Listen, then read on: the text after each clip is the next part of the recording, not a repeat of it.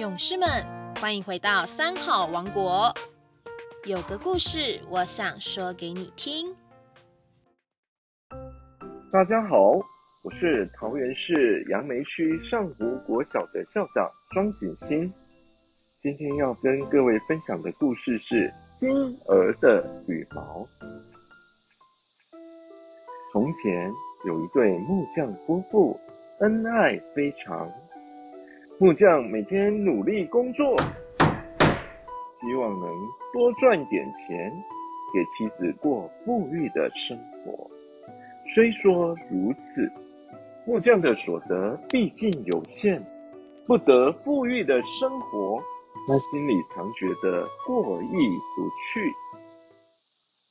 后来，木匠病死了，由于生前不懂得行善。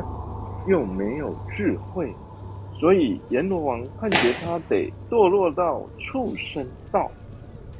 又因为他为人老实，所以阎罗王就给他一个机会，让他自己选择要做哪一类的畜生。木匠就向阎罗王要求说：“我想要当一只有金色羽毛的鹅。”哦。为什么？阎罗王好奇的问。过去我很贫穷，没法给妻子过好日子，心中总觉得过意不去。我希望能化成一只拥有金色羽毛的鹅，重新再回到他的身旁。这样一来，他每天可以把我身上的一根羽毛去卖。日子就会过得好一些，我也了了一番心愿。于是，木匠就投身为一只金鹅，重回家里。金鹅每天站在破落的木箱下，深情的望着爱妻。起初。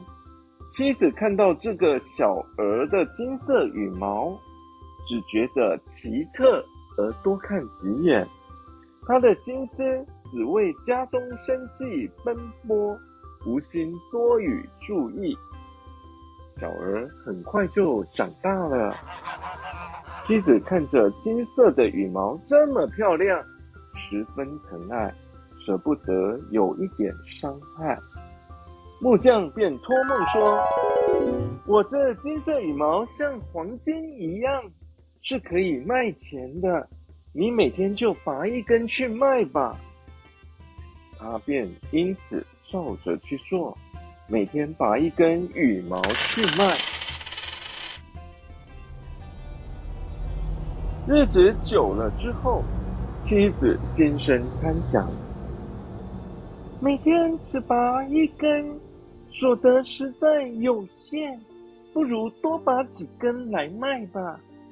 于是不顾金鹅的痛苦，每天拔上好几根。最后，金鹅实在痛到无法忍耐，心中起了怨恨。夫妻的感情到了要钱的时候，就完全变质了。难道？他一点都不体谅我的痛苦吗？以金钱为前提的爱情，不必等到千金散去，就会烟消云灭了。夫妻的相处要建立在彼此的了解与体谅，放下过多的我执，多听对方的心声，才是。白头偕老之道。